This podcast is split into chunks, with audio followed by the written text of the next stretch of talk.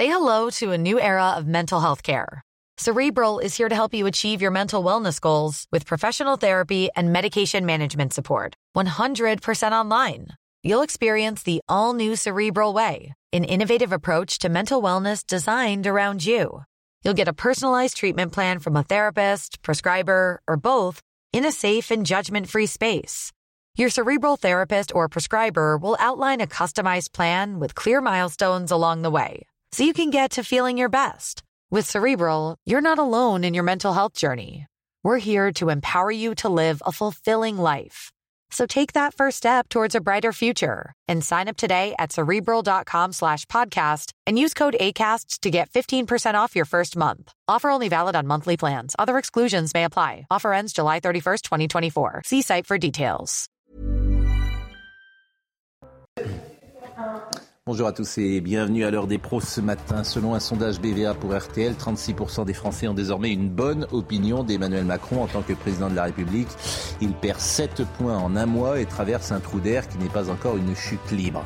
Depuis son élection, Emmanuel Macron n'a réussi aucune séquence positive. Il a tardé à nommer un gouvernement au printemps, remaniement interminable. Il a inventé un Conseil national de la refondation qui est un flop. De ses vacances, il restera un jet ski. D'un voyage à Londres, une paire de baskets. Sur les retraites, il voulait aller vite. Aujourd'hui, il recule. Je passe sur le chapitre nucléaire où le président explique qu'il n'est pour rien dans la pénurie d'électricité alors qu'il a lui-même encouragé l'abandon du nucléaire. Point d'orgue de cette mauvaise passe, la séquence carburant. L'exécutif n'a rien vu venir. L'exécutif a promis un retour euh, rapide à la normale alors qu'aujourd'hui encore des files d'attente demeurent devant les pompes. Bref, Emmanuel Macron a perdu la main ces dernières semaines. 41% des Français estiment qu'il sait où il va. Comme je fais partie des 59% qui s'interrogent, je propose au président de venir un matin sur le plateau de l'heure des pros avec pourquoi pas nos éditorialistes et de nous éclairer. L'invitation est lancée, monsieur le président. Il est 9h, Mathieu Devez. Elisabeth Borne active de nouveau le 49-3 à l'Assemblée nationale, cette fois pour le budget de la sécurité sociale. Le gouvernement avait déjà contourné le vote du Parlement mercredi sur le budget de l'État. C'est un nouveau passage en force, dénonce Mathilde Panot, la patronne des députés LFI, annonce le dépôt d'une nouvelle motion de censure. Double 49-3 égale double motion de censure. Elon Musk veut licencier les trois quarts des salariés de Twitter.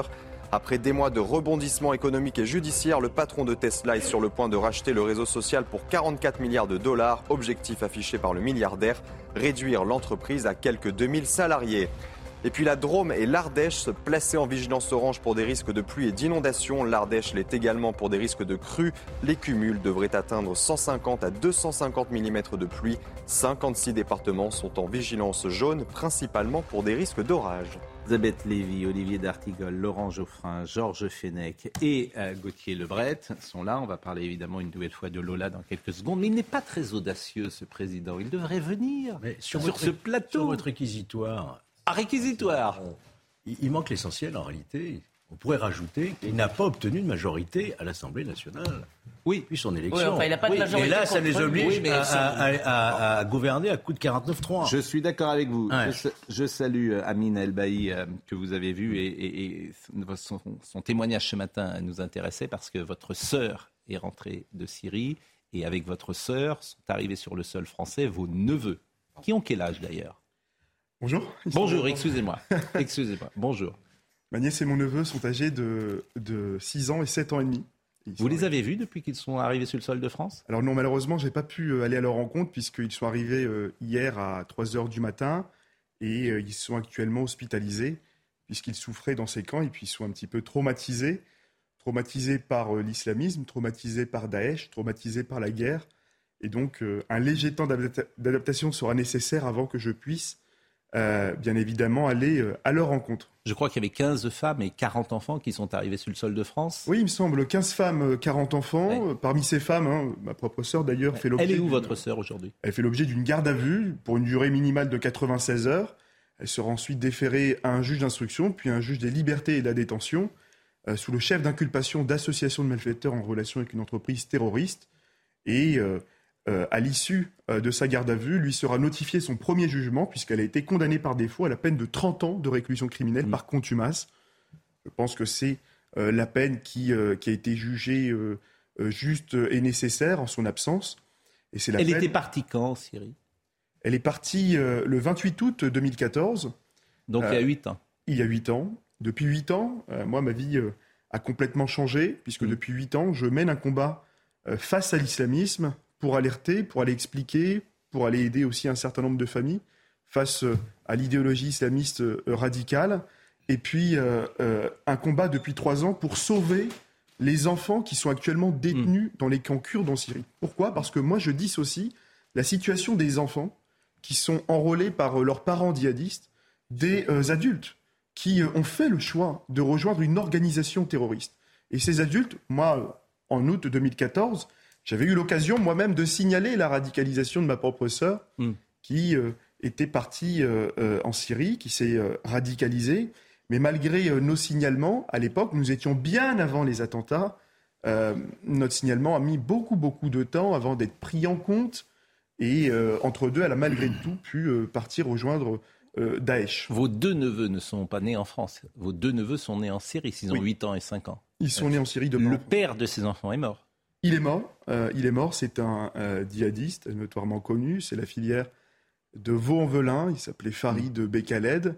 Cette filière, d'ailleurs, qui a fomenté un attentat sur le territoire. Une partie de leur famille, d'ailleurs, est actuellement en prison. Et, moi, je tiens à alerter, par ailleurs, sur ces enclaves islamistes qui, euh, aujourd'hui, occupent encore le territoire national. Il ne faut pas oublier que si Daesh a été éliminé là-bas en Syrie, il reste encore des cerveaux des cerveaux de la propagande islamiste, des cerveaux de la propagande djihadiste dans un certain nombre de quartiers.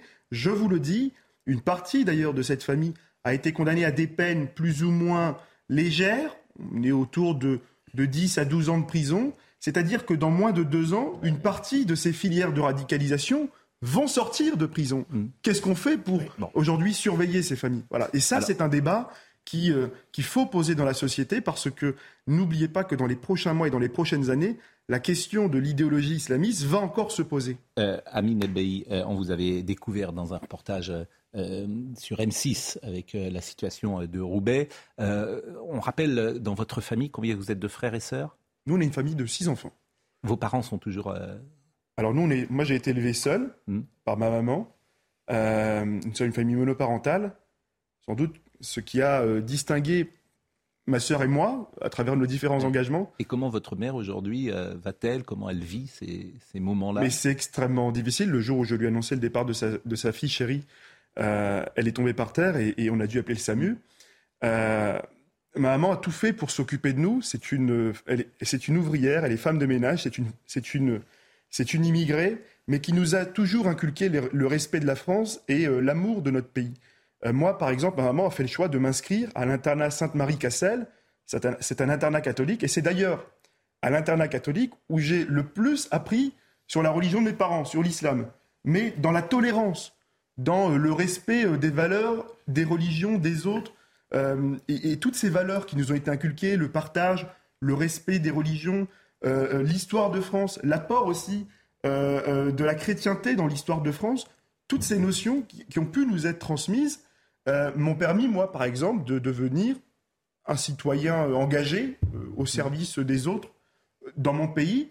Je pense qu'il y a une crise d'identité aujourd'hui dans un certain nombre de quartiers, là où on a laissé, par exemple, c'est ce qu'on a dénoncé dans le reportage, Monsieur Pro, on a laissé certaines associations islamistes s'occuper de l'alphabétisation d'un certain nombre de parents qui sont illettrés. On a laissé à des associations salafistes le soutien scolaire. On a laissé à des associations qui sont aujourd'hui gangrénées par l'islamisme et même le clientélisme dans certains quartiers, on a laissé à ces associations-là le soin, euh, le soin de, rétablir la paix sociale. Voilà. Et ça, cette question-là, on l'a mise sous le tapis depuis euh, les émeutes de 2005.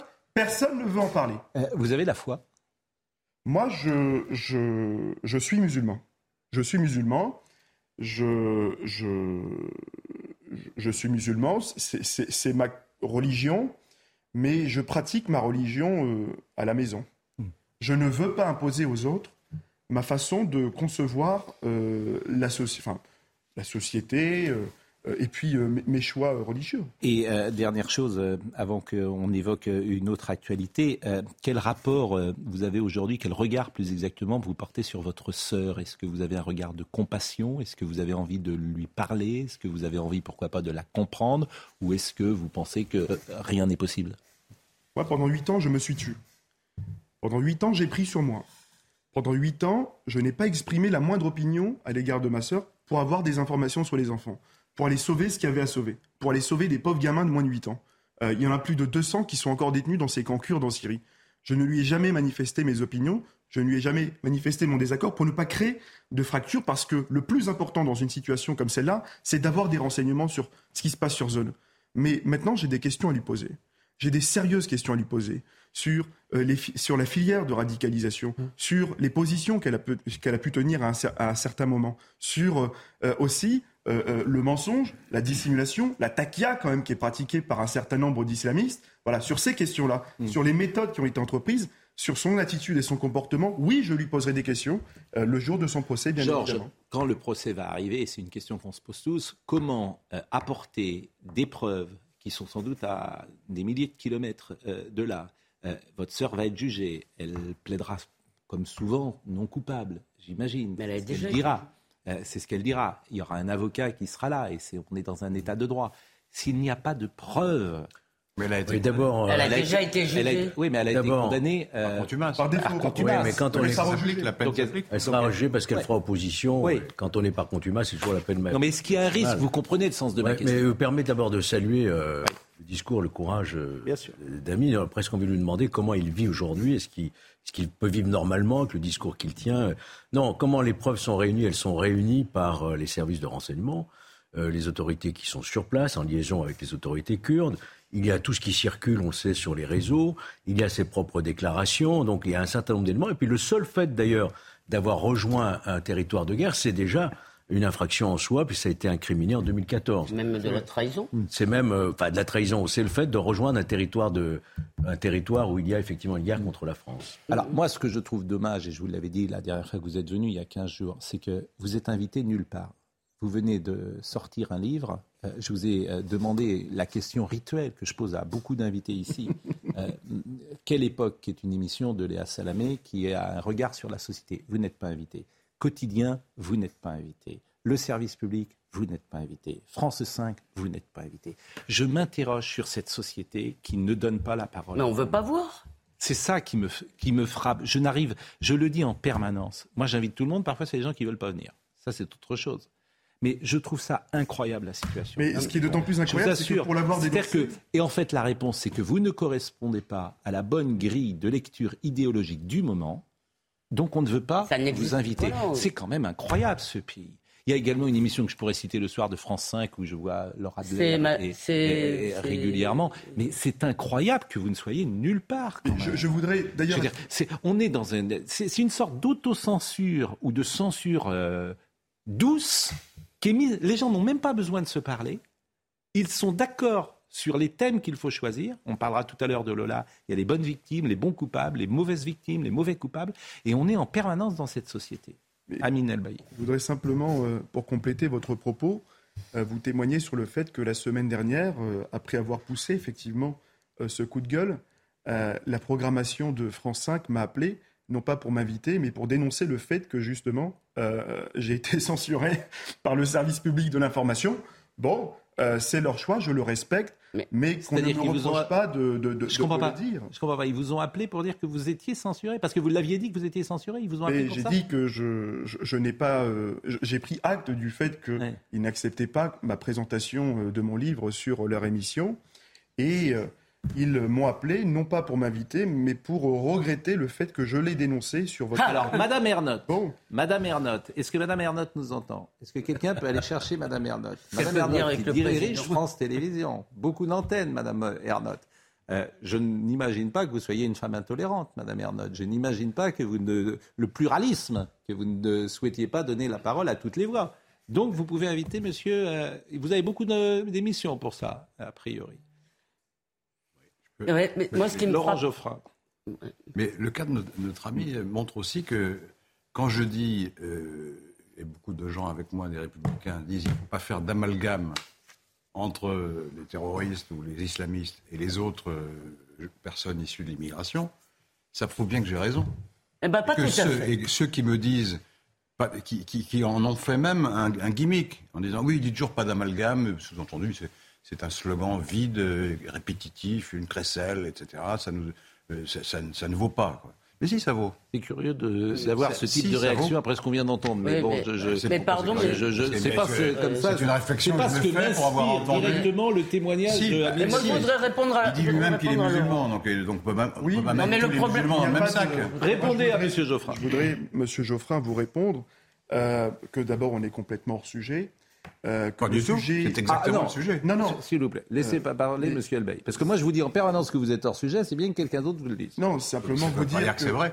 Euh, l'idéologie islamiste, bien évidemment, qu'elle touche tout le monde, mais la mettre sur le même plan euh, sur l'immigration, il faut le mettre sur le même plan. Moi, je vais vous dire pourquoi. Parce qu'aujourd'hui, nous assistons, je vous le dis, depuis maintenant 20 ans, à une immigration incontrôlée à Roubaix, dans un certain nombre de quartiers, des quartiers aux 97 nationalités. Moi, je vous le dis, euh, euh, l'immigration, bien évidemment, qu'elle a apporté une culture, mais aujourd'hui, l'immigration enfin, d'hier n'est pas comparable et n'a rien à envier à l'immigration d'aujourd'hui. L'immigration d'aujourd'hui, c'est euh, l'assassin de Lola, qui a quand même tué, assassiné cette, cette, gamine dans des conditions horribles et atroces. Je vous le dis, c'est une immigration aujourd'hui économique, essentiellement économique, qui euh, euh, vient ici et même social. et social pour nos prestations oui, bien évidemment. Vous répondez à côté. répondre à Laurent. Ouais, mais je voudrais pas qu'on. Non, mais très vite. De... Non, non, vous êtes vous-même en sujet. Non, j'ai pas dit que l'immigration c'était bien ou mal. Je parle pas de ça. Non, ben on n'a pas. Faut pas mettre tous les gens dans le même sac. C'est une réflexion assez simple. Juste une question à vous poser. Non, une même famille peut donner votre itinéraire et peut donner l'itinéraire de votre de votre sœur. Est-ce que vous avez détecté le facteur éclenchant pour sa radicalisation islamiste Et est-ce que vous partagez l'idée la réalité est que l'écrasante majorité des musulmans citoyens français de notre pays pensent comme vous. Moi, ce que je pense et ce que je dis dans mon livre, c'est une question extrêmement intéressante que vous soulevez. Ce que je dis dans mon livre, c'est que euh, on n'enseigne pas, non pas euh, les religions, mais l'histoire des religions et l'apport des religions dans notre pays. Et on ne reconnaît pas, d'ailleurs, dans le préambule de la Constitution du 4 octobre 1958, celle voulue par le général de Gaulle, on ne reconnaît pas les racines chrétiennes de notre pays on, refuse euh, l'histoire des religions dans notre pays. Voilà. Et, le problème vient de là parce qu'il y a une crise d'identité dans notre pays. Et cette crise d'identité, tant qu'elle n'est pas réglée, eh ben, on ne pourra pas régler toutes ces, toutes ces questions existentielles. évidemment. Évidemment. Euh, Très vite. Juste pour répondre à Laurent, la question n'est pas d'amalgamer tout le monde. La question est que vous continuez à nous expliquer que c'est une toute petite minorité, quand monsieur nous explique que c'est une idéologie qui est en progression. Je répondais pas à ça, je répondais à, la moquerie permanente qui nous est Laurent. envoyé sur le thème pas d'amalgame. Je dis qu'il ne faut pas faire d'amalgame. C'est tout. Euh, votre, c'est tout simple. Laurent, votre grille de lecture. Ma grille de lecture est juste, excusez-moi. Mais entre qui En fait, vous êtes épuisant. J'ai simplement votre grille de lecture, vous ne savez pas ce que je vais dire. Allez-y, allez-y. Votre grille de lecture, elle est datée. Elle date des années 70. Il avait deviné ce que vous Aujourd'hui, à Clermont-Ferrand et dans plein de lycées de France, il y en a six ou sept, vous avez des jeunes gens qui réclament de porter la baya et le voile. Mon, analyse, mon analyse modeste, c'est que ces jeunes gens, ils sont évidemment pas intégristes, ils sont même pas forcément religieux, c'est culturel.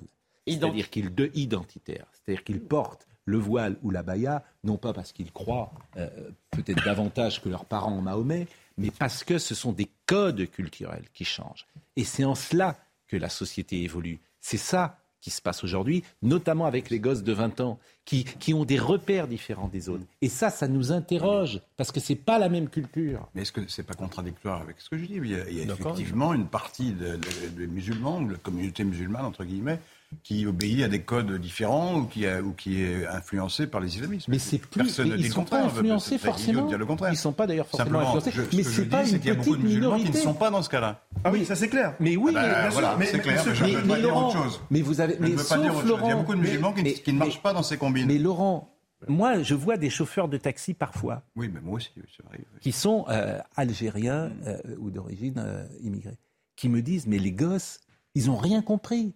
Ils sont eux-mêmes en décalage. Moi, je vous parle de cette jeune génération, les 15-25 ans, qui arrive et qui a un rapport culturel à la France, à la religion, etc., différent euh, Damien. C'est ça que je vous dis. Parce que vous leur avez qui mais pas tous. Il y a, mais pas tous. Loin de là. Mais qu'est-ce que vous leur avez raconté à ces gamins Loin de là. Vous les connaissez, les gosses de 15 ans J'en connais autant que vous. Mais Laurent, qu'est-ce que vous leur avez raconté à ces gamins Qu'est-ce que vous leur avez raconté depuis 20 ans Que la France est un pays salaud, raciste, colonialiste. Je ne raconte pas parce que je ne sais pas mentir. Amine Elbaï. quand même venir au Monsieur Geoffrin et dire que Effectivement, pas d'amalgame. Bien sûr, je l'entends tout ah le bah temps. Mais, c'est bien sûr, on est d'accord.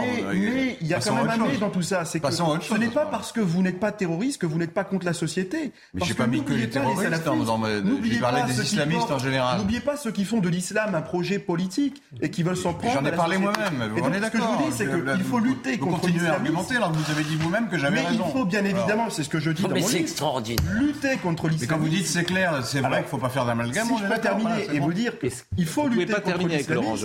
Il faut lutter contre l'islamisme, mm. non pas contre, bien évidemment, mais avec nos 4 millions de compatriotes musulmans qui subissent l'islamisme. Mais pour cela, qu'est-ce qu'il faut Il faut, rétablir un islam de France, refuser l'islam consulaire, refuser cet islam qui est dicté par la Tunisie, le Maroc, euh, même le Qatar et les pays de la péninsule arabique qui mettent des millions et des milliards d'euros, ils en ont rien à foutre des musulmans, ces gens-là. Ces gens-là, ils veulent influer sur le marché du halal. Ces gens-là, ils veulent nous imposer des imams qui n'aiment pas la France. Je si on a dans notre République des ikwisen, des imams qui ne partagent pas les valeurs de la République, c'est parce que nous n'avons pas de ministère des cultes et de la laïcité. Je plaide pour un ministère des cultes et de la laïcité. Vous êtes d'accord, mais justement mener ce projet avec nos, compatriotes musulmans, imposés à l'islam de France ce que Napoléon, ce que Napoléon Bonaparte a imposé aux Juifs sous le consistoire. Oui, ce sera violent, mais n'oubliez pas que l'Église a reconnu la République en 1920, 15 ans après la loi de 1905. Le processus d'intégration des religions sera extrêmement long, mais il faut en parler. Regardez, regardez, parce que ça, je vais peut-être l'apprendre à certaines personnes. Les gens ne sont pas au courant parce que c'est pas traité dans l'espace médiatique. Un rassemblement s'est tenu pendant plus d'une heure devant le lycée Ambroise Bruguière de Clermont-Ferrand, mercredi 19 octobre. Environ 150 lycéens. C'est pas rien, 150 lycéens. Et étudiants ont manifesté pour la liberté vestimentaire dans les lycées, notamment sur le droit de porter des vêtements larges type abaya à caractère religieux. Vous entendez parler de cette information? Dans un lycée de Clermont-Ferrand. C'est euh, Laurent Vauquier qui a d'ailleurs euh, tweeté, on, le voit, Laurent Vauquier, qui a, dit l'islamisme n'a pas sa place chez nous, nos lycées doivent demeurer des sanctuaires et nous ne reculerons jamais devant ceux qui contestent nos règles et, nos valeurs. Donc il y a de plus en plus de violence. C'est une demande identitaire. De, de, demande, j'ai dit. De, plus en plus de, cas. Ah oui, parce qu'il y a de plus en plus de cas de violence. S'il vous plaît. De plus en plus de cas de violence dans les lycées sont constatés en France depuis le début de la semaine. Plusieurs blocus sont mis en place devant des lycées. On va voir aussi des images à Nanterre. Vous entendez parler sur quel sujet Tu as aussi une contestation de la réforme du lycée professionnel. Il ne faut pas tout. Euh, Donc, selon le rectorat, le chef d'établissement et cette personne du rectorat ont reçu une délégation de jeunes. Ils ont discuté avec eux et se sont expliqués. Ils sont ressortis au bout d'une heure trente. 150 jeunes. Je vous dis que demain. C'est parce que c'est interdit. Oh non, mais c'est incroyable. Vous êtes incroyable. parce que c'est interdit, donc il faut rappeler que c'est interdit quand même. mais bah, oui. Non, ça va dans votre sens. mais bien, mais ce que je veux interdit, mais Laurent, ils manifestent contre, ils ont tort. Je suis d'accord. avec vous, ils ont tort. Laurent, mais c'est pas, moi, je, je c'est pas en ces termes-là. C'est une demande. Interrogez-vous pourquoi des gosses de 15 ans veulent porter l'abaya en France. Interrogez-vous pourquoi ça. Parce que je pense que ça va être une demande communautaire qui va exploser. C'est ça que je vous dis. Bah, on verra. Ah bah oui, on verra. Bah, écoutez, on voit. Ça demande déjà, il y a des chiffres à côté publiés. 313 signalements à, à Clermont-Ferrand, c'est pas 10. Mais, pourquoi vous me dites avez vu que le ministre mais parce que, si mais parce que vous niez cette réalité. Je suis contre. Vous la, mais c'est pas être contre ou pas. Mais vous avez accusé, vous avez accusé de fascisme tous ceux qui voyaient la question de l'identité. Mais il faut leur proposer une identité. Je comprends, mais vous voulez que je vous sorte votre édito du 7 janvier vous accusez Alain Finkielkraut, Éric Zemmour non mais écoutez, vous avez accusé tous les gens qui voyaient, Votre dire, vous les avez accusés d'être populistes, nauséabonds, et maintenant vous regardez en disant bah oui finalement c'est vrai. Votre On va voir. D'autant plus justifié Comment que le c'est d'autant plus justifié ce que vous dites, ce risque d'explosion, que le ministre lui-même de l'éducation nationale a annoncé, a annoncé une, une, mission de réflexion sur le, le port de l'uniforme. Observatoire. Euh, oui, mais j'ai envie de dire, quand on est là, c'est que c'est déjà donc, Quand on est là, c'est qu'il y a un vrai problème. Que en fait, tu viens, tu t'aperçois que ces gosses qui ont 15 ans, ils sont élevés au lait, en plus de, du ressentiment sur la France. Ils ont un rapport culturel avec la France, manifestement, qui n'est pas le même que leurs parents ou leurs grands-parents. Et c'est ça qui m'intéresse. C'est pas est-ce que c'est légal, est-ce que c'est pas illégal, etc. C'est des Français qui ont d'autres codes. On n'est pas, sans, on n'est pas sans solution face à ça. On n'est pas sans solution. Ah je dis, on a, mais, mais les 150, les 150 de Clermont. Je pense qu'il faut s'appuyer sur ceux qui ne, qui, ne souscrivent pas à, ces idées-là. Laurent, et, plutôt, que, plutôt que de les dénoncer en général, je il faut faire le tri ou enfin, Laurent, dans la distinction entre ceux qui sont euh, bien intégrés à la, vie française, à la vie républicaine, et ceux qui ne le sont pas. Et il faut mettre, et je termine, il faut mettre de notre côté, si je puis dire, ceux des musulmans, et il y en a beaucoup, qui sont d'accord pour vivre euh, en bonne intelligence avec la République des jeunes dans 5 ans. Faut les valoriser, ça, avant, au lieu de constamment de parler des autres. Laurent, avant deux ans, vous direz, au nom de la tolérance, il faut qu'il rentre avec une abaya dans les lycées. vous le direz non, non, non. Je vous le dis. Ben, je vous, le direz vous. Je vous le direz vous. Le pas. Et eh ben, je vous le direz à prendre le pari Je vous le dirai vous.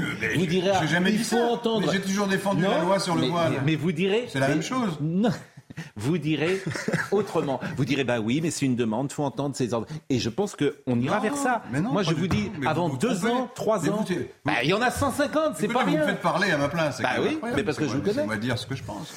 Bon, euh, on va marquer une pause. Euh, restez quand même euh, avec nous parce qu'on a beaucoup de sujets. On voulait parler du rassemblement hier à d'Enfer Rochereau. Mhm. On avait ouvert avec le président de la République. Hein. Pas très audacieux ce président quand même. Qui pourrait casser les codes. Il viendrait à la place de M. Barnier, il serait là, par exemple. Il y aurait M. Dartigol, M. Geoffrin. Bah. Ça nous ferait Il y aurait surtout vous. Hein, sur, non, non, sur, l'interview, ce serait surtout vous. On, sait comment ça marche. On lui poserait des questions.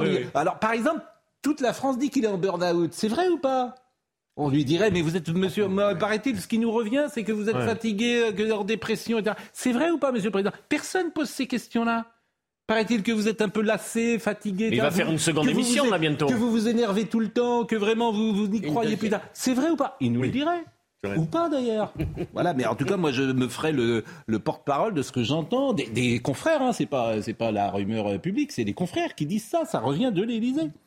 Monsieur le Président, vous êtes le bienvenu. La pause à tout de suite. On est en retard euh, ce matin, Mathieu Devez. Le procès en appel des attentats de janvier 2015 et une peine alourdie pour le principal accusé, Ali Riza Pola, a été condamné à la réclusion criminelle à perpétuité. Le franco-turc de 37 ans est accusé d'avoir apporté une aide logistique, notamment dans la recherche des armes aux frères Kouachi et à Ahmedi Koulibaly. En première instance, il avait été copé de 30 ans de réclusion criminelle. Qui s'installera au 10 Downing Street après la démission de Liz Truss La première ministre britannique a quitté son poste hier. Aucun candidat ne s'est encore officiellement lancé dans la course, mais parmi les potentiels prétendants figurent notamment l'ex-ministre des Finances Rishi Sunak et même Boris Johnson. Le nom du nouveau Premier ministre britannique sera connu d'ici le 28 octobre. Le joueur d'échecs américain Hans Niemann porte plainte contre ceux qui l'accusent de triche. C'est notamment le cas de son rival norvégien, le champion Magnus Carlsen, récemment battu par l'Américain de 19 ans. Exclu de nombreuses compétitions, Hans Niemann réclame 100 millions de dollars de dommages et intérêts à ses accusateurs. Vous êtes au courant. On l'accuse d'avoir un plug dans un endroit intime qui lui donnait des informations pour jouer aux échecs. Donc maintenant, s'il y a de la corruption chez les joueurs d'échecs et que les informations passaient. Il y a eu des cas où, ils, avaient, ils, allaient dehors avec un portable parce que c'était mal contrôlé et ils se faisaient aider où, ils faisaient la combinaison. Puis je, suis d'accord avec vous, mais là c'est quand même une corruption tout à fait exceptionnelle. aux échecs, ça semble Et Listrus, alors j'ai vu passer cette petite euh, remarque hier qui m'a fait rire sur Twitter. Listrus, elle est restée à Downing Street moins de temps que Raymond Domenech au FC Nantes. Donc ça m'a amusé. Mais bon, euh, on va parler de Lola. Vous devez partir, ou en tout cas vous devez laisser votre place. C'est tout ça. Voilà. À Yanis Roder qui viendra parce qu'il euh, il connaît, il sait ce qui se passe dans les lycées. On parlera avec lui de la Baïa euh, dans une seconde et cette demande qui existe dans les lycées aujourd'hui.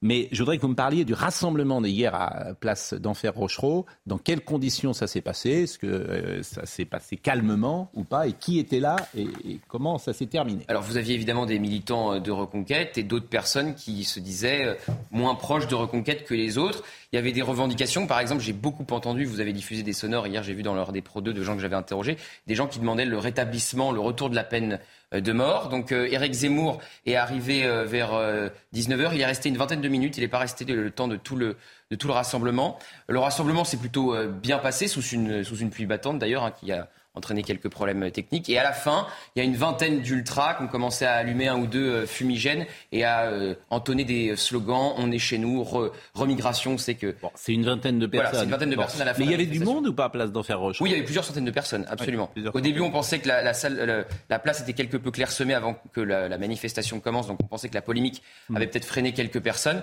mais il y avait plusieurs centaines de personnes euh, tout de même sur place. Bon, ce que je vous propose, Gauthier, c'est peut-être de vous installer dans notre studio annexe pour pouvoir effectivement continuer le débat parce que M. Yanis Roder va être là et vraiment son témoignage m'intéressait. Mais je voudrais qu'on voit le sujet de Geoffrey euh, de, de, Fèvre euh, qui euh, rapporte notamment le communiqué des parents et leur volonté de ne pas instrumentaliser cette séquence dramatique.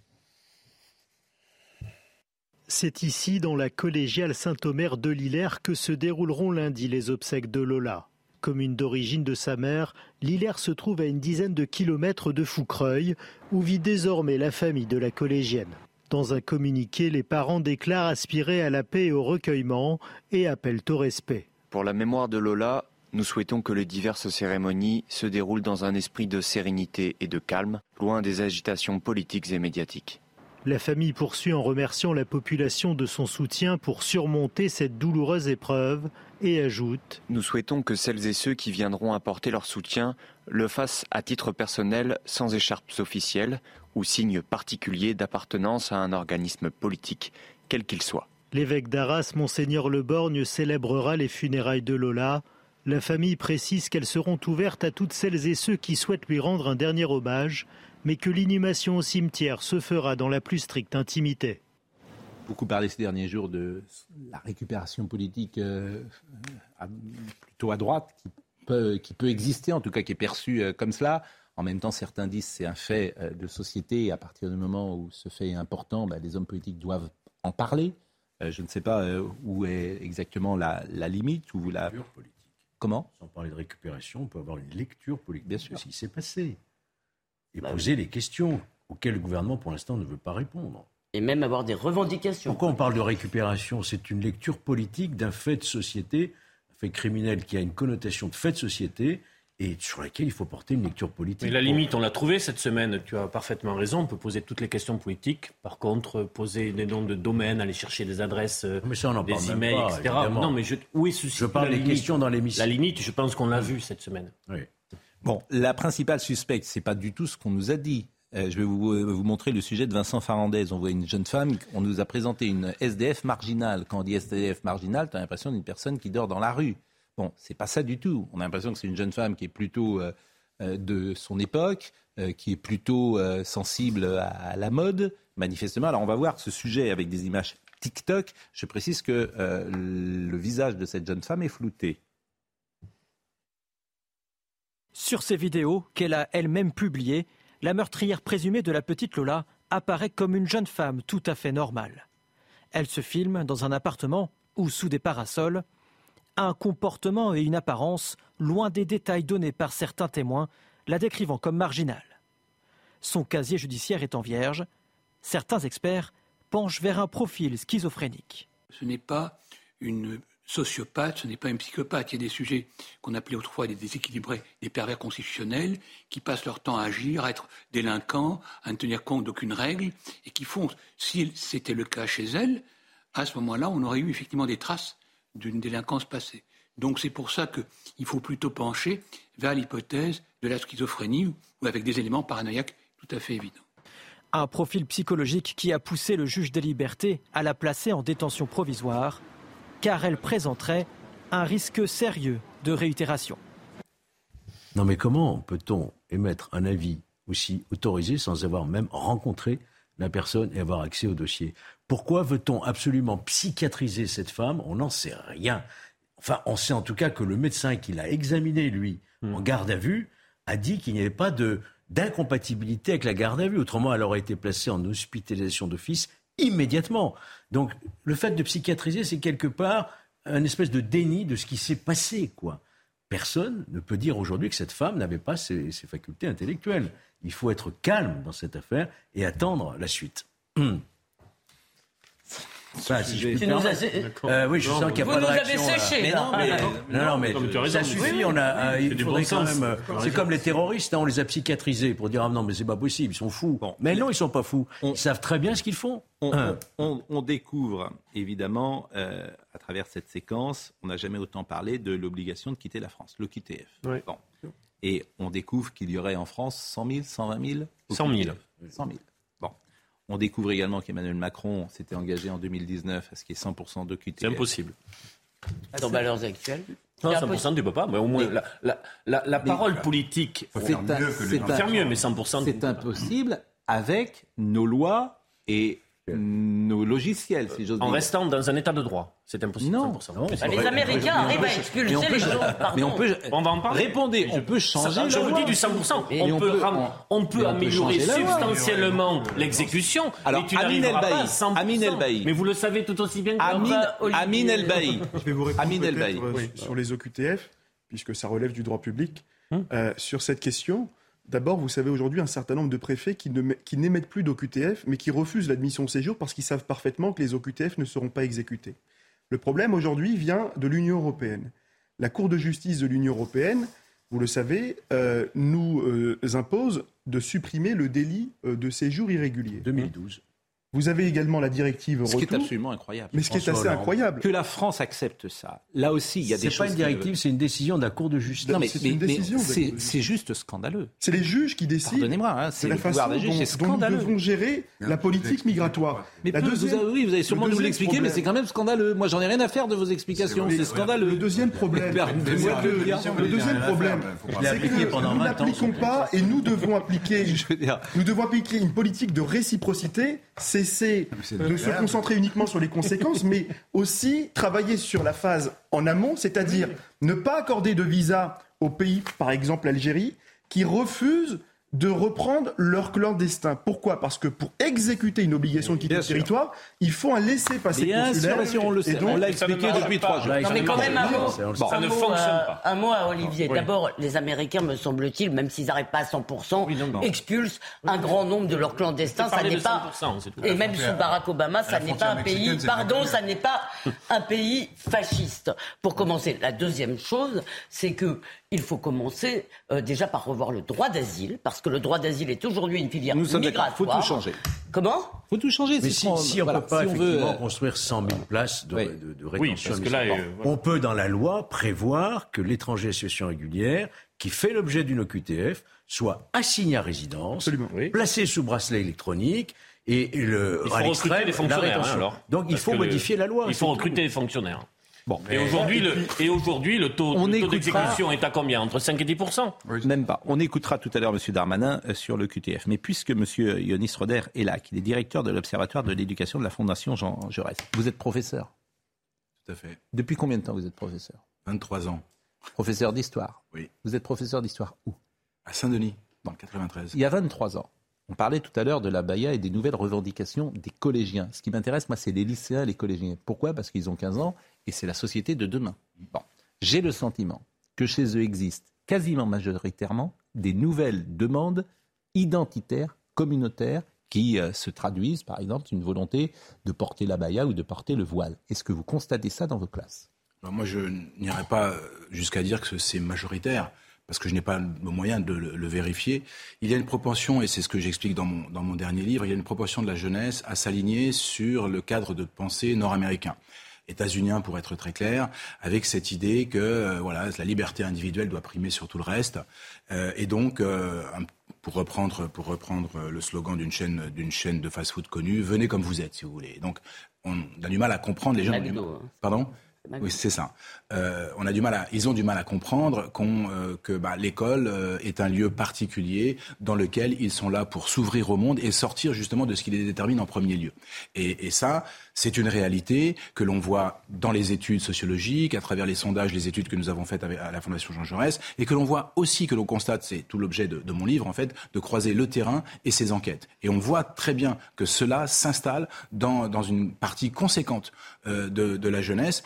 Et cette jeunesse, qui n'est pas nécessairement portée sur les abayas, etc., elle comprend une partie des jeunes, notamment des jeunes français musulmans, qui, eux, effectivement, s'insèrent dans ce mouvement-là, en profitant quelque part de cette idée libérale de chacun fait ce qu'il veut et chacun vient comme il est pour justement essayer de forcer, de forcer les portes bah, de l'école républicaine avec des vêtements ostensibles, religieux ostensibles.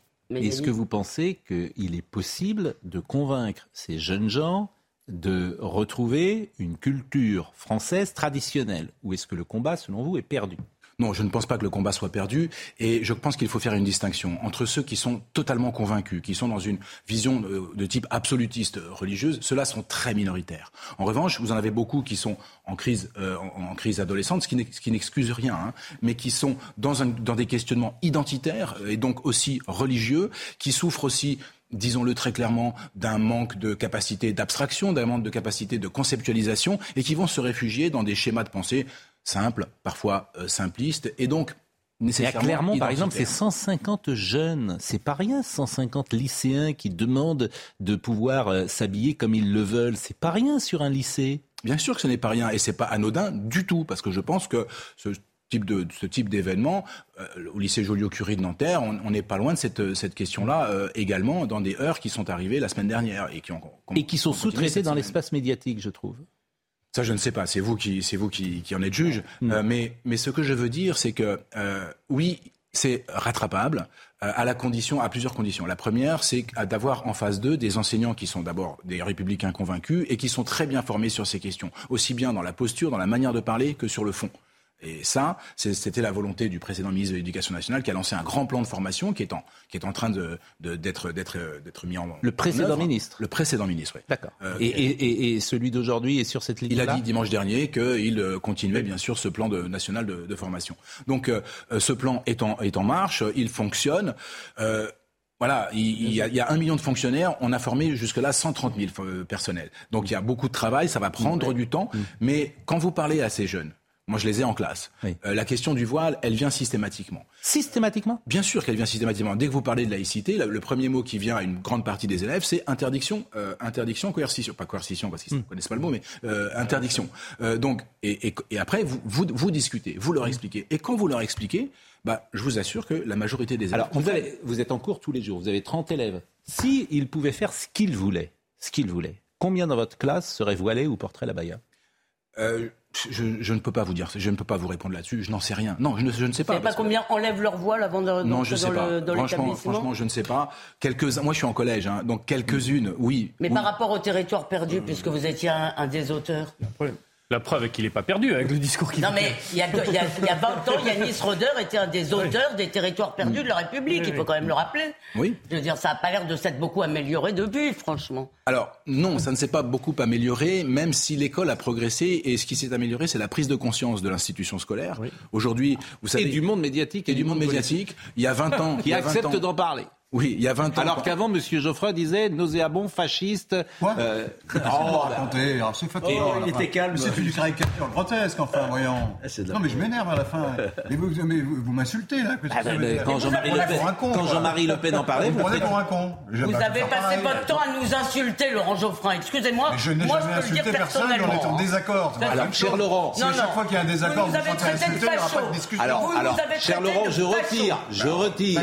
Et je vous demande de, si je vous ai froissé, euh, je, vous demande de, non pas de vous arrêter, mais je retire cette phrase-là. Mais je, ben, ce n'est pas vous que je visais directement, mais j'avais le sentiment qu'on ne pouvait pas en parler si vous euh, le préférez, et que ceux qui en parlaient étaient, étaient ostracisés. C'est moi qui ai publié en 1980 et quelques le, le manifeste pour le contre le voile à l'école.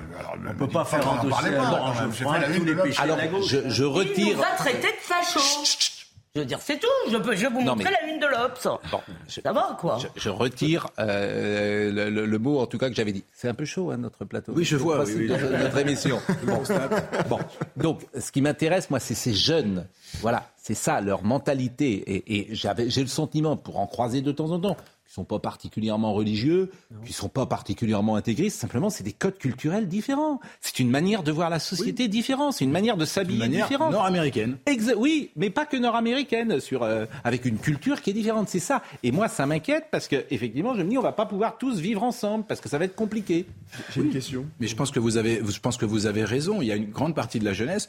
C'est un des chapitres de mon dernier livre qui, qui je dis, voilà, est en train de faire sécession, sécession, sécession de notre manière de, de c'est pas rien ce que vous dites. Ben oui, je, mais je Une dis, partie je l'écris. de hein. la jeunesse fait sécession, vous vous rendez compte?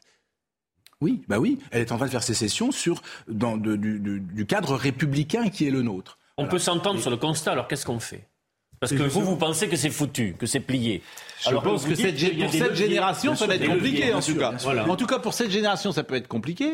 Mais peut-être qu'effectivement, on peut toujours faire quelque chose pour euh, la nouvelle qui arrive. Monsieur Elbaï. Euh, deux choses l'une.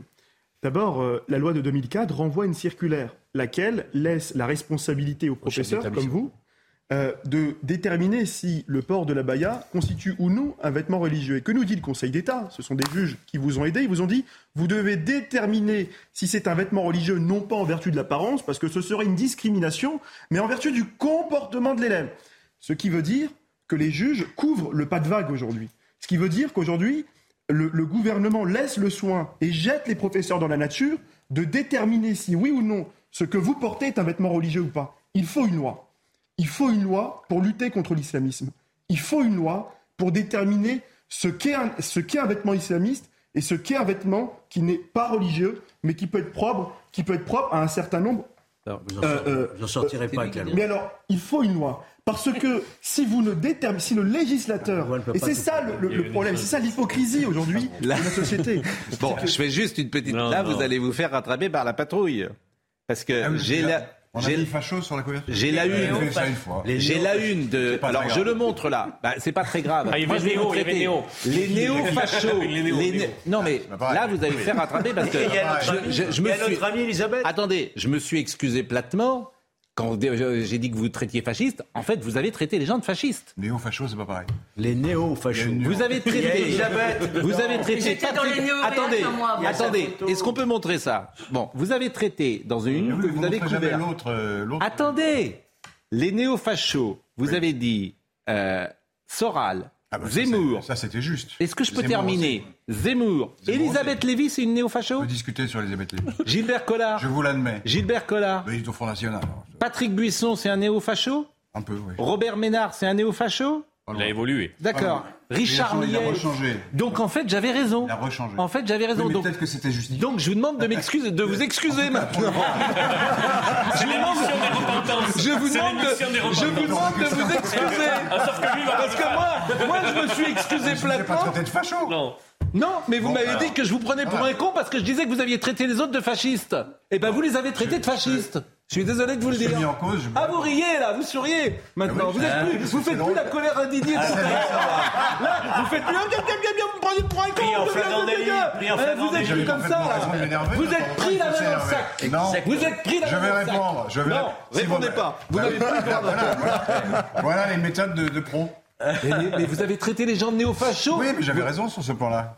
Pas pour Elisabeth Lévy, on peut discuter. Là. Non mais un mois Gilbert Soral, il n'est pas facho. Gilbert Collard, D'après c'est un Non, mais d'après vous, Soral, c'est rien, c'est pas un problème. Vous savez ce que c'est Il est antisémite, euh, Mais, d'extrême droite. mais Soral, il est- mais Soral peut, euh, ça, Hein Bon, Soral, d'accord. Soral, il a même Ah, vous été condamné. Soral Soral, en tout cas, il a été condamné Ah, par la justice. déjà- mais, déjà- mais Gilbert, déjà, ça- ça se mais Gilbert peu. Collard, Gilbert Collard ou. Robert Ménard et Elisabeth Lévy. Ménard, écoutez, là, vraiment. euh, Vous pratiquez l'amalgame que vous dénonciez Non, non. tout à l'heure. mais j'étais dans les nouveaux réacs euh, euh, six mois avant. hein. C'est parfaitement justifié, vous, vous le revendiquez. Mais c'est pas la même chose de traiter quelqu'un de réac que de J'ai pas, facho. dit, j'ai pas dit que c'était la même chose, je réponds. Non, non. Euh, vous êtes pris la main dans le sac. Voilà. Et quand je vous ai demandé si Yannis vous aviez traité de néo-nazi, vous avez dit que. Yannis Roder. Yannis Roder, vous allez rester avec nous. Euh, je vais remercier. euh, je vais, re- vous devriez sortir, tiens, à la mi-temps. C'est vous que je devrais écrire. Mais comme j'ai bon cœur, je vous garde. Mais vraiment, euh, je suis. Bon, ouais. Oui, je suis un peu faible. C'est, c'est- Moi, j'aime bien l'idée qu'ils tiennent la barricade en ne présentant pas d'excuses. C'est-à-dire que vous, vous êtes allé sur la repentance. Ben moi, je, moi, je- quand Non, je me trompe tout de suite, moi, je, C'est la suis- barricade. je suis jamais de mauvaise foi intellectuelle. Alors bravo, Elisabeth. Je comprends. on- Elle a on dit te j'ai un traite peu de de mémoire, c'est pas pareil, je vous assure. pas pareil. C'est pas pareil, Néo- néo-facho néo- que fasciste. C'est pas pareil. C'est pas néo-facho. Il y a une c'est- nuance, Oui, mais vous, la nuance, vous, ça, Arrêtez de aux orties. La nuance, vous êtes étranger. Monsieur Elbaï, euh, d'abord je vais vous remercier. Monsieur euh, euh, Roder, euh, Yanis Roder va rester avec nous. Vraiment, je vous remercie grandement. Euh, c'est très intéressant. C'est la deuxième fois que vous venez en quelques jours. On va recevoir, alors c'est tout à fait différent, euh, pour le dernier quart d'heure de cette émission, euh, l'ami Didier Barbelivien Ah oui. qui sort un nouveau disque. Et ça nous fera plaisir d'avoir un peu de légèreté. Puis, pour tout vous dire, on l'aime bien, Didier Barbelivien. C'est pour ça qu'il a son rond de serviette ici.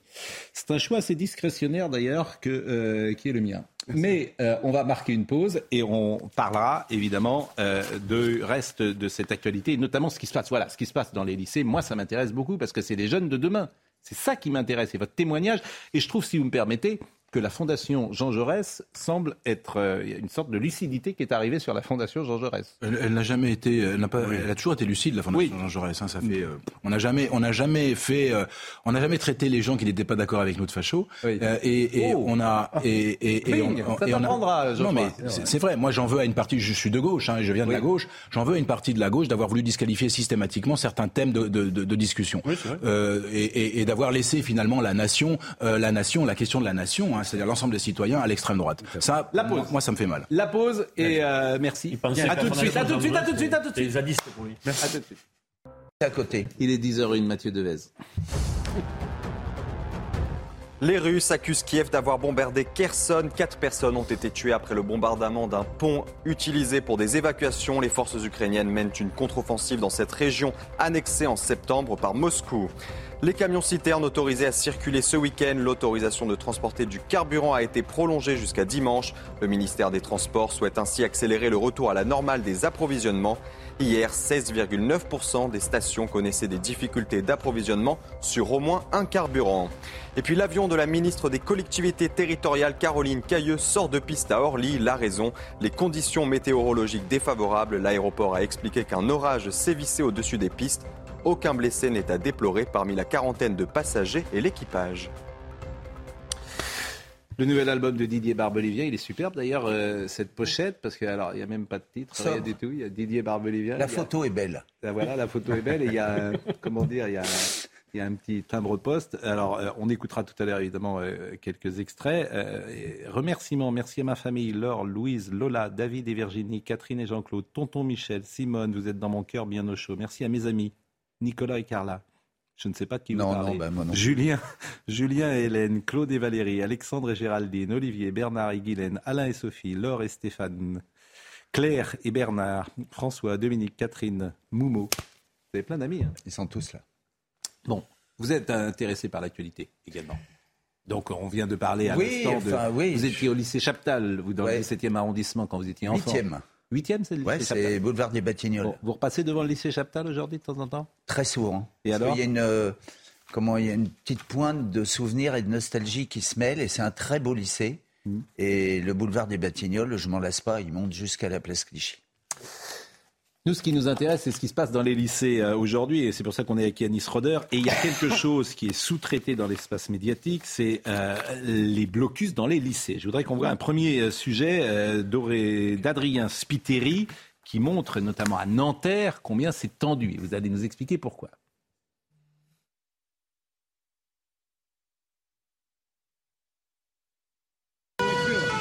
En urgence, les pompiers arrivent à Châtenay-Malabry. Une poubelle incendiée par des lycéens prend feu à proximité d'une canalisation de gaz. J'ai des amis à moi, ils ont essayé d'enlever la bombe de gaz parce que c'était là, mais à tout le monde ça avait explosé. Il y avait une jeune qui répétait, ça va exploser, partez, partez, mais les gens ils restaient là. Les élèves tentent alors de chercher des extincteurs dans un hôtel situé en face. Cet employé raconte. Euh, ils sont venus chercher les extincteurs. Moi, j'ai dit non, non, vous ne prenez rien. J'ai appelé les pompiers tout de suite parce que je voulais pas qu'il y ait quelqu'un qui se blesse. Hein, je voulais pas qu'ils jouent les héros. Et puis, bah voilà, les, les flammes sortaient d'ici, de la conduite de gaz, et ça montait très haut. Et donc, j'ai eu très, très, très, très peur pour l'hôtel, quoi. Certains élèves du lycée Jean Jaurès ont été blessés. Ils regrettent que la situation dégénère. Bah, faut bloquer parce qu'il faut changer les réformes, etc. Mais après, euh, faut pas que ça dégénère comme ça parce que ça sert à rien de faire venir autant de gens. Là, il y a- doit y avoir 5 ou 6 voitures de pompiers, une vingtaine de voitures de policiers. Enfin, on a fait dépasser du monde pour rien alors que de base, c'est juste un blocus gentil. Depuis le blocus devant le lycée Joliot-Curie de Nanterre lundi dernier, les affrontements et violences s'étendent dans plusieurs établissements de la région parisienne qui m'intéresse, euh, Monsieur Roder, et euh, je voulais qu'on voit ce deuxième sujet sur cette escalade de la violence. Je disais que c'était euh, Nanterre et c'était Châtenay-Malabry, et cette fois-ci, ça va être Nanterre. Regardez ce sujet. Effet boule de neige dans les lycées franciliens. Depuis le blocus du lycée Joliot-Curie à Nanterre lundi dernier, les affrontements s'étendent dans plusieurs autres lycées, comme ici devant celui de la Tourelle à Sarcelles. Ce genre de séquence, filmée et relayée sur les réseaux sociaux, pourrait être à l'origine de l'escalade de ces violences urbaines. Aux dernières nouvelles, au moins 20 lycées étaient concernés, les plus récents étant dans trois lycées à Trappes. Pour faire face aux forces de l'ordre, ces jeunes généralement âgés de 14 à 17 ans utilisent des tirs de mortier, des cocktails Molotov ou encore incendient des poubelles. C'est de constater que dès l'instant maintenant où il y a des rassemblements euh, avec une présence policière à proximité, euh, nos collègues sont pris à partie. Alors on a euh, une volonté très certainement de, défier l'ordre à un rassemblement et tout de suite on part sur des, sur des faits de violence. Donc c'est quelque chose qui a tendance à malheureusement généraliser et à tout de suite, tout de suite avoir lieu dès qu'il y a des rassemblements devant des lycées. Depuis lundi, une dizaine de jeunes ont été interpellés. La présidente de la région Île-de-France, Valérie Pécresse, en appelle au calme et à la sérénité. Bon, Monsieur Roder, ce qui nous intéresse, je rappelle que vous êtes directeur de l'Observatoire de l'éducation de la Fondation Jean Jaurès, mais surtout vous êtes prof. Et c'est ça qui nous intéresse, de sentir le climat qui existe aujourd'hui dans les classes. Donc il y a des revendications identitaires, mais il n'y a pas que ça. Nous sommes d'accord. Il y a aussi des revendications sur le programme euh, scolaire. Écoutez, je crois que les, heures qui sont intervenues, que, dont vous avez parlé, en dehors du lycée euh, Joliot-Curie de Nanterre, sont liées au mouvement de mardi dernier, mouvement de grève interprofessionnelle, puisque même des lycées parisiens euh, ont été, ont été bloqués. Euh, ça a pu dégénérer localement. Après, il y a l'affaire du lycée Nanterre, qui qui est, une autre affaire, qui est très complexe et qui est liée à plusieurs éléments, notamment euh, notamment la mutation d'office d'un militant syndical, euh, d'un militant syndical. Euh, donc les profs se sont, des, enseignants se sont mobilisés, des élèves sont mobilisés. Il y a une question d'aide aux devoirs et il y a la question des abayas. Tout ça étant lié et on comprend très bien à la manière dont sont interviewés certains, certains élèves que bon, voilà, on leur a passé quelques éléments de langage. Hein. on leur a passé quelques éléments de langage, notamment pour ne pas centrer la question sur les abayas. Euh, on comprend très bien que voilà, il y a des choses qui se passent là dont, dont on aimerait comprendre euh, ce qu'il y a derrière et qui parle, qui parle. Oui, mais manifestement, vous, vous avez compris. Je ne sais pas si j'ai compris, mais il me semble que je, il faut lier cela à un mouvement que l'on aperçoit, que l'on perçoit. Le ministre y en a parlé lui-même depuis bientôt un an d'une émergence de revendications euh, identitaires liées au port de signes ostensibles religieux. Là, on parle clairement des abayas. On voit aussi un retour de, un retour du voile hein, euh, à l'intérieur des établissements scolaires, avec une volonté de détourner, de détourner la loi ou de, ou plutôt de, de, de contester la loi. Mm. Euh, ça reste minoritaire, très minoritaire, mais très minoritaire. Oui, ça reste très minoritaire. Au regard, au regard du nombre d'établissements scolaires et du nombre d'élèves, c'est évidemment très minoritaire. Mais vous avez ce phénomène qui est il y a une vraie poussée, en fait, si vous voulez. Oui, mais dans ces établissements, évidemment, on regarde tous les établissements de France, mais dans ces établissements, est-ce que ces demandes sont, vous diriez qu'elles sont minoritaires ou très minoritaires? Oui, dans ces établissements, même dans ces établissements même, ces demandes, elles restent minoritaires. Maintenant, vous avez un ventre mou des élèves qui, gagnés par cette, ce soft power américain, vous disent, mais pourquoi on les embête? Pourquoi on les embête et, ça, c'est ça, c'est plus inquiétant, je dirais. Oui, c'est plus inquiétant que le reste. De, tous ces phénomènes sont générationnels. Moi, j'ai cité ma propre fille dix fois qui a dit mais qu'est-ce que ça peut te faire? Exactement. Et elle a 20 ans. C'est-à-dire que c'est très intéressant. C'est-à-dire que mais qu'est-ce que ça peut faire? Mais qu'une femme soit sur la plage. Et, est-ce que vous est-ce que vous arrivez à la convaincre Mais je ne cherche pas à la convaincre. Ah bon bah, il faut. Euh, je, crois, je, crois, que c'est le rôle des adultes. Bah, si vous me permettez, Monsieur Pro, Monsieur Pro, si vous me permettez, euh, si les adultes ne répondent pas sur le fond à ces gamins, eh bien, on a perdu, effectivement. Il faut répondre sur le fond. Euh, moi, je demande aux élèves qui me disent, mais on n'a pas le droit, etc.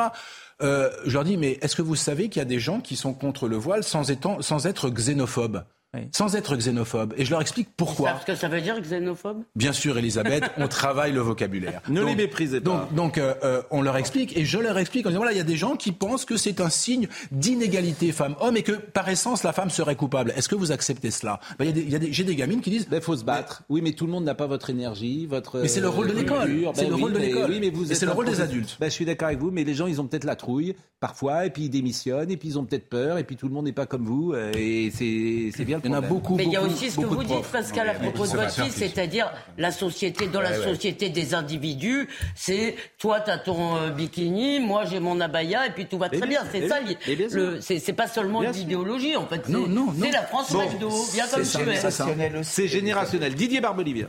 C'est vrai. Quand on était déguisé en hippie dans les années 70, personne ne mouvetait. Je vais au pays des déguisés la, semaine prochaine, je suis en Angleterre. Ils sont déguisés de partout là-bas. Ça choque personne.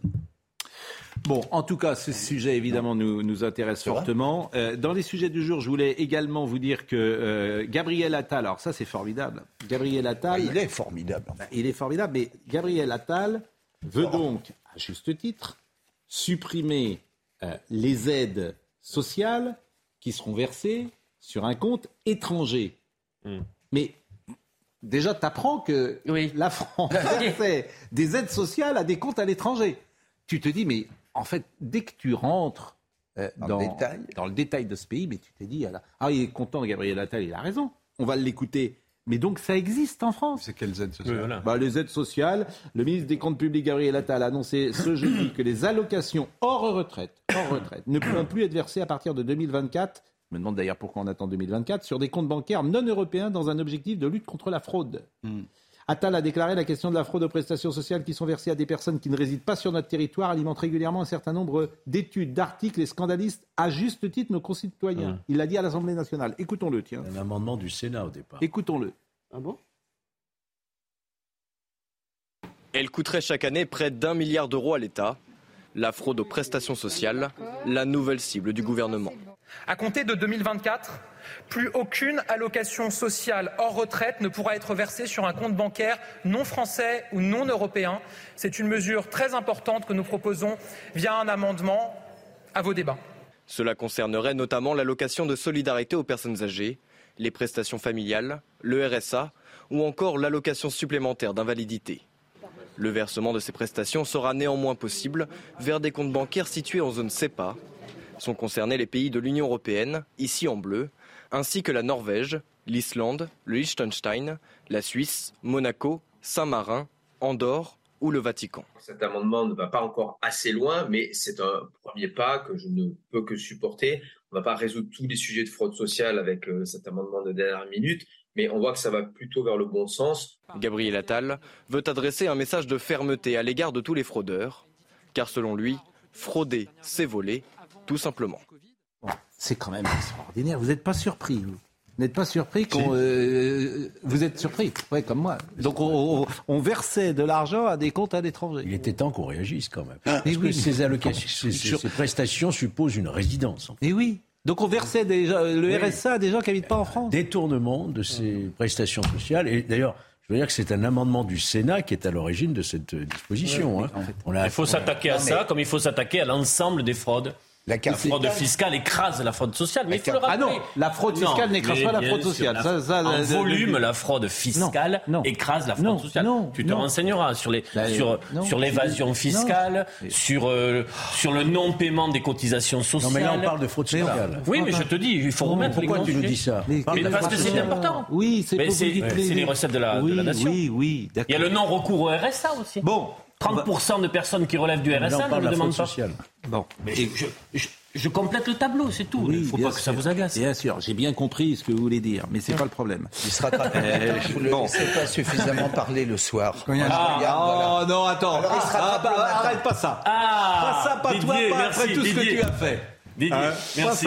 D'ailleurs, je précise, je précise parce que le soir, vous en avez fait pratiquement un mime. Je salue euh, Michel ah, Drucker. Euh, Pascal Oui, mais arrêtez, il est, je le connais par cœur. Il veut sujet. Il veut, sujet. il veut se faire bien voir. Je le connais par cœur. Bon, merci. Bon, euh, je salue Michel Drucker. Je salue Michel Drucker qui est sur son vélo. Ah oui. Parce qu'il nous regarde avec son vélo. Ah. Alors, il faut qu'il fasse faut pas qu'il tombe. Comment Faut pas qu'il tombe. Il dit, il m'a dit, je te regarde tous les matins. Bon, mais le problème, c'est qu'il a dit la même chose à Bruce Toussaint.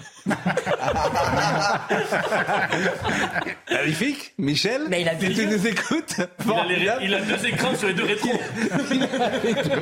il est en train de pédaler. Et Michel, dimanche, vous êtes ah oui, c'est vrai. sur le canapé rouge avec. J'y suis, euh, suis même deux fois. Vous serez. Alors, vous je suis serez une en. fois avec Claude Lelouch, je Voilà, témoigne auprès de canapé rouge. Et après, je, je suis venu pour la promotion de mon album. Alors, le moi. problème, c'est qu'on pourra vous écouter à 15h sur Europe 1 et vous serez également sur France Ah oui, c'est 2. vrai qu'il y a Europe 1. Ah bah oui, bah, effectivement. Heureusement que je suis là pour. Euh, Bon. bon, avant de parler de votre album, il y a une info extraordinaire que je voulais vous faire partager parce que c'est une info qui est absolument géniale en fait, cette info. Est-ce que vous connaissez Ah là, on va voir si vous êtes fort. Est-ce que vous connaissez J'espère que je vais retrouver euh, ma fiche. Peut-être que vous. Voilà. Est-ce que vous connaissez Raraka? Raraka? Ouais.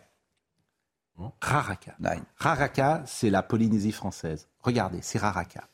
C'est l'atoll de Raraka, un atoll situé dans l'archipel de Tuamotu, à 500 km de Papeete, au cœur d'une réserve de biosphère qui abrite de nombreuses espèces de faune marine, des tortues et des baleines en cette saison. Raraka, c'est un anneau de sable de 7 km à la surface de l'océan. Près de 80 personnes y résident. 80 personnes y résident. On peut dire que la population y coule des jours paisibles. Il n'y a pas d'aéroport. L'île la plus proche est à peu près à une heure en bateau. La plupart des familles y vivent de la pêche. Et si nous nous rendons à Ra- Raraka aujourd'hui, à votre avis, c'est pourquoi? Pourquoi je vous parle de Raraka écrit, c'est écrit, Pascal. Ah oui, d'accord. j'ai-. Eh bien, eh bien, en, Fran- en France métropolitaine, on va plus avoir d'électricité, mais à Raraka, pour la première fois, il va en avoir. Pour vous rendre compte de ce que je vous dis? Le début du déclin. oui. Pour la première fois, l'électricité arrive à Raraka. Et euh, il y a une jeune femme qui s'appelle Laure Filbert, qui euh, est journaliste là-bas et qui a pu interroger et qui a pu interroger des habitants de Raraka, des gens qui n'avaient jamais connu l'électricité, qui sont nés là-bas. Moi, je pense la- que je vais aller à Raraka. C'est la France, pourtant. Mais bien sûr que c'est la France. Mais, mais euh, je veux dire, ils sont en avance sur nous, ils n'avaient pas d'électricité. Bon, mais euh, et, le doyen de l'île, Papi Tapi, il a 93 ans, c'est lui qui a lancé le courant. Je ne sais pas si on voit l'image d'ailleurs, euh, qui, a qui a été accompagné par un orchestre de ukulélé. Et je vous propose d'écouter ces habitants de la Polynésie. Il est euh, 22h16 en Polynésie. Et peut-être nous écoute-t-il. Ça vous ennuie pas d'écouter un peu Ben, je disais. Ah, Faut bien j'ai dire. Sinon, on comprend pas. Il n'a pas d'écran là, c'est pour Bah oui. Écoutons quelques habitants de Raraka. Écoutons. Ben, ça fait 40 ans. Hein. Ça fait 40 ans et c'est une immense fierté pour la population. Enfin, enfin, on y est. Et même nous, hein, ça fait des années, on a tellement besoin d'électricité. Mais en ce moment, on en a. hein. Surtout nous, les pêcheurs, on a besoin des hein, congélateurs pour stocker les poissons. Bon, mais pour moi, il y aura un plus. Ce sera le frigidaire, le congélateur. On pourra faire un peu de couture, tout ça. Ça va changer un peu la vie, quoi. C'est extraordinaire comme sujet. Non, ça vous. Ah Si, ouais, non, vous êtes blasé, plus rien ne vous étonne. Donc Raraka rêve désormais euh, de s'équiper euh, de la 4G. Donc voilà les petites infos que je voulais vous faire euh, partager. Vous savez qui est allé, à nos amis polynésiens. qui est allé- euh, Vous êtes allé en Polynésie oui, moi j'y suis allé plusieurs fois. oui. C'est vrai Oui. Oui, j'adore. Vous n'avez pas eu envie d'y rester Si. D'ailleurs, je pense que peut-être je vais y finir, hein, finalement. Ce sera mieux au soleil. Hmm. Même avec l'électricité aujourd'hui. Et on compte Ouais. un chômeur de plus, celui qui pédalait pour activer la dynamo, fini. Bon, en tout cas, euh, c'est vraiment des images que je voulais vous faire euh, partager. Euh, dans les actus telles que nous les avions au- aujourd'hui imaginées, on avait envie, pourquoi pas, de parler avec vous bah, un peu de votre carrière, bien sûr, mais euh, quand même de ce nouvel euh, album. Alors, j'ai l'impression que votre génération, ça y est, ça commence à partir. Serge Lama a dit qu'il arrêtait. paraît, ouais. Michel Sardou a dit qu'il arrêtait. Et vous, vous dites c'est mon dernier Michel album. Sardou, il dit qu'il va reprendre. Non, Il va reprendre Michel Sardou? Je crois. Il va reprendre quoi? Le tour de chant. Breaking news. Non mais vous êtes sérieux? Non, je suis pas sérieux, mais j'en- je l'entends dire. Michel Sardou va remonter sur scène Dans pour la chanter profession, j'ent- j'entends dire ça, ouais. Ah non mais là c'est une information. Au niveau euh, des tourneurs, de, des gens qui font les concerts. Ah non mais vous, vous n'imaginez pas ce que vous êtes en train de déclencher. Personne n'a Bah, dit ça avant vous. Avant vous. Personne, parce que peut-être les gens euh, le, le savent pas. Enfin, c'est pas. Ah, ils vont le pas savoir. non plus. Mais il avait fait- pas fait ses adieux. Non, Il mais a- bien sûr qu'il a fait ses Mais- adieux. Il a mais c'est pas- décrédibilisé la comment parole du dire chanteur. alors. Peut-être le succès de la comédie musicale. Non, peut-être aussi, non, mais euh, Je ça dis, se alors, chuchote. alors nous allons terminer euh, cette émission avec une, une- Moi je propose à Marine de trouver une chanson euh, chantée par Sardou et écrite par Barbelivien. Oh, bah, il y en a quelques-unes, ouais. Laquelle vous préférez? La rivière? La rivière, le successeur, j'en aime beaucoup. Rouge, La- j'aimais beaucoup Rouge. rouge. Eh ben, on va terminer par rouge. Mais euh, Parce que nous, c'est un truc qui se chuchote, c'est possible. Hein Ah non mais ça, mais ça On va pas écouter le nouvel album Vous lui faites sa Ah, journée, alors, là. Vous lui faites sa journée. Alors- Ah non, mais je, je pense à tous les, les fans de Sardou qui viennent d'apprendre ça. Bon, et on terminera par Rouge. Bon, votre al- nouvel album, il y a deux chansons très différentes d'ailleurs, mais qui marquent le style euh, barbelivien. Il y en a une qui est très très bien, qui s'appelle Le Secret. Ah, ça lui plaît, ça, parce que c'est un truc d'adultère. Ah ça prie. sent les draps froissés. Je ne suis pas concerné par, par cela. Alors écoutons quelques passages. concerné, parce que mais intéressé. Elle, elle- elle- elle parle à beaucoup de gens, l'adultère, parce que finalement ce sont des gens euh, qui, n'aiment- qui ne se voient que pour le sexe. Yes. L'après-midi. Ouais. L'amour n'est pas au cœur de leur relation. Pas du tout. Mais on, euh, bon, c'est c'est du vécu, c'est pour vous, c'est du. Regarde-le. il veut une info, il veut. Il veut... Ça je- bien, et après, Attends, attends, mais je le connais par cœur. J'ai déjà dit que Sardou risquait de remonter sur scène. Il a lu son info du matin. Maintenant, il faut que je lui dise si c'est du vécu. Tu sais qu'il est mais- coquin, celui-là. Bon, écoutons quelques notes parce que c'est vraiment. D'abord, je trouve une très jolie chanson et euh, elle est très bien écrite, très bien produite également. Écoutez, écoutons cette chanson, Le Secret. Après-midi, volet fermé, dehors la pluie, couché caché. Ici on ne connaît personne qui nous connaît, qui nous espionne. Aucun de nous ne trahira cet amour qui. Je regardais les yeux de Georges Fenech et manifestement, c'est une chanson qui lui, qui lui parle. Oui. Bon, cou- couché. On se disait sur qui ça va tomber. Non, mais- Ça suffit, cette intrusion. Ça, me- ça me rappelle une polynésienne, voilà. Couché. Couché. Non, mais c'est- alors, bon, la, la force d'une chanson, c'est qu'on peut parfois s'identifier. Effectivement, une chanson sur l'adultère, comme ça, j'avais pas, j'ai pas souvenir que ce thème Non. avait été fait couché, caché, les volets fermés, on se voit entre midi et deux, à 5 à 7, en fait. euh, bon. Un genre de truc comme ça. Et quand je la faisais écouter euh, cet été à des amis euh, ES, féminines, oui. c'était, elles adoraient cette chanson. Et j'ai dit, mais pourquoi vous aimez euh, tout ça? Parce que c'était l'unanimité. Je crois que ça leur rappelait des trucs, franchement. Vous voulez dire qu'il y a des femmes qui trompent leur mari? On dirait ça. C'est à vérifier. Hein. Encore un nouveau Ça vous fait beaucoup d'annonces sur la, Ah, ça. Ça fait, ça fait beaucoup. Ça fait beaucoup. Laurent Geoffrin, je serai vous, je vérifierai Ouais, ce que fait votre si épouse c'est cet après-midi, parce que si ça se trouve. Je fais confiance, moi. Je... pas comme vous. Je pas si je, je voulais vous laisser jamais rentrer chez moi. Là. Oh là là, mais que vous êtes hétéronormé oh. Que, que nous dites-vous? Mais non, mais j'ai essayé d'imaginer les jeunes générations en train de nous écouter. Déjà, elles comprendront pas ce truc rouge là qui, que nous appelons un timbre qui est sur votre pochette. Les jeunes ne sauront bientôt Ah oui, ce que c'est vrai. Vous voyez Bah oui. bien. Vous savez que c'est en train de Non, mais les jeunes, attendez, les jeunes, ils savent bien ce que c'est un timbre, quand même. euh. Euh, c'est- ils le sauront de moins en moins. Les lettres vont disparaître. Bah, euh, Yannis Roder, vous qui êtes avec les jeunes aujourd'hui, sérieusement, parce que euh, bah, Elisabeth, ça fait deux fois qu'elle est fait passer pour euh, Ouais, hein, débiles. inculte. Mais non, là, c'est pas de l'inculture, c'est leur époque. Non mais sérieusement, vous êtes prof d'histoire. Bon, en 20 ans, est-ce que vous diriez que les gens que vous avez devant vous ont une culture générale en baisse Oh non. Non, je ne dirais pas cela. euh, je dirais Voilà. pas cela parce que, mais bon, en même temps, moi j'enseigne dans des, dans des espaces où le capital culturel est très faible, en fait. Et il, est très, il était très faible il y a 20 ans, il est très faible aujourd'hui. Il y a, j'ai des élèves qui sont, peuvent être très intéressés par ces questions-là, qui ont quelques idées, quelques repères, et d'autres qui n'ont rien du tout.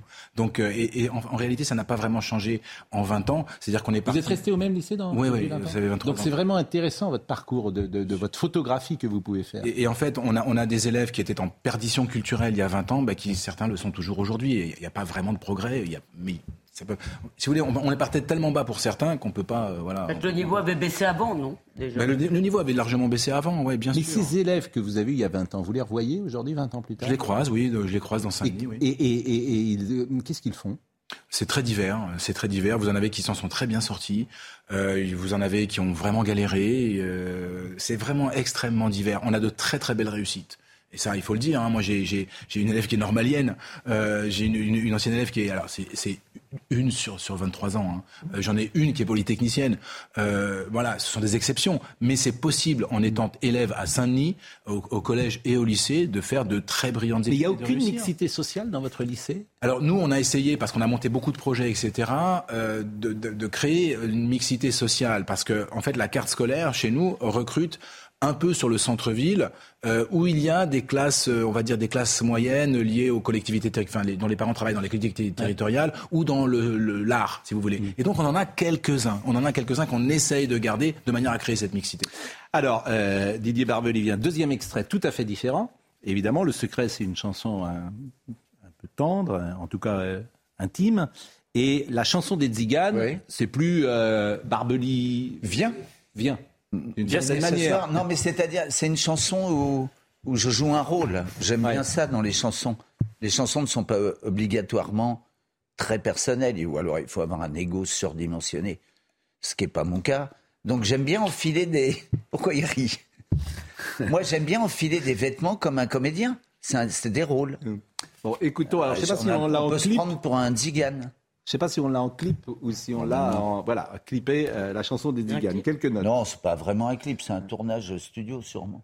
Toi des musiciens de Paris, tout un orchestre t'accompagne. Moi c'est un violon sous la pluie. Je viens du pays des montagnes. Ce n'est même pas un pays. Tu as des yeux bleus de Bretagne. Moi des yeux noirs, mélancolie.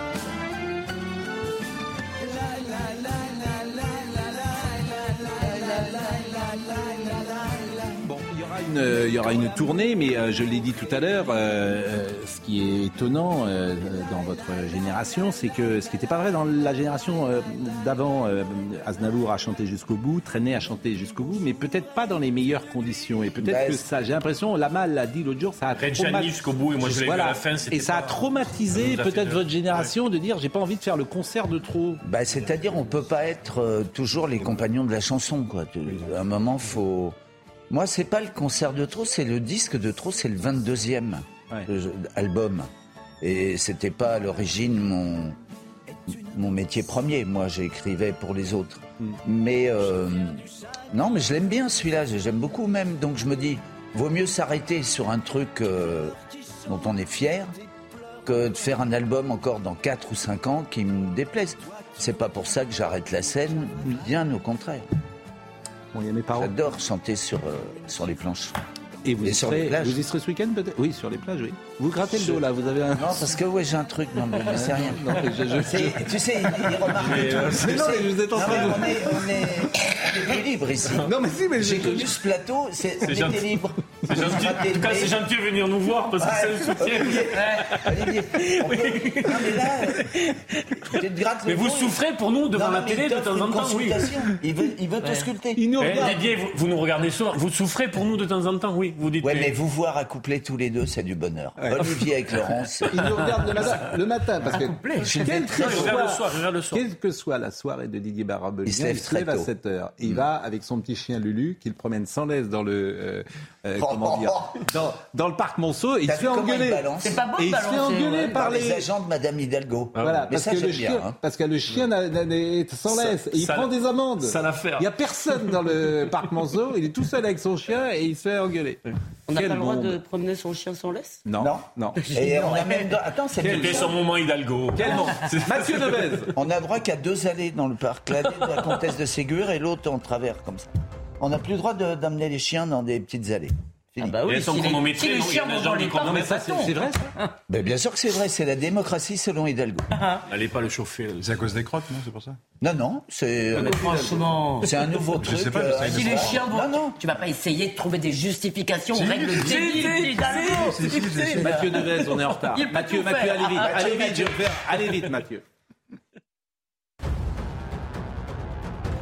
Les Français peuvent partir en vacances confiants, ce sont les mots prononcés hier par Elisabeth Borne dans le journal Libération. Selon la Première ministre, 90% des stations d'autoroute fonctionneront normalement dès ce soir pour le début des vacances de la Toussaint. Deux sites sont toujours en grève chez Total Energy, Gonfreville en Normandie et Fézin dans le Rhône. Face à la crise énergétique, l'Union européenne s'accorde sur des mesures pour contenir les prix. Il ne s'agit pour l'instant que d'une feuille de route. Les dirigeants se sont notamment mis d'accord pour favoriser les achats en commun de gaz à l'échelle de l'Union. La guerre en Ukraine et les sanctions imposées à la Russie ont provoqué un choc sur les prix du pétrole, du gaz et de l'électricité. De plus en plus d'utilisateurs, mais de moins en moins de revenus pour Snapchat. Le réseau social compte désormais 363 millions d'utilisateurs actifs au quotidien, 16 millions de plus en trois mois. En revanche, ses résultats trimestriels publiés ont fait plonger son action de 25% après la clôture de la bourse de New York. Je vais vous laisser, Didier. Ça va être son truc. Je vais vous laisser. Regarde, regarde. Parce que j'ai Tu vois, tu sais, il faut pas grand chose pour l'amuser. Mais non très gamin. Mais Exactement. Je te jure. Je suis resté très, très, très jeune. Audrey Missiraka à, à la réalisation, Timur Boussa au son. Merci à Pierre Maurice, merci à Marine Lançon qui a tellement. Vous vous rendez compte On va Ah célébrer bientôt nos six ans de, de- de- de- de- ensemble. 2016, on avait commencé. rouge. Justine Cerquera, rouge. Formidable. Alors ça, c'est magnifique. Ça, c'est des frissons, ça. J'espère encore. Michel Sardou remontera sur scène. Info exclusive de Didier Barbelivien. T'as vu comment il déforme la vérité et l'information Mesdames et messieurs, mes Jean-Marc Morandini, il va en parler, Jean-Marc. Michel Sardou de retour sur scène. Il a dit peut-être. hein. J'ai dit peut-être. Allez, c'est terminé, à lundi. Excusez-moi de nuancer le.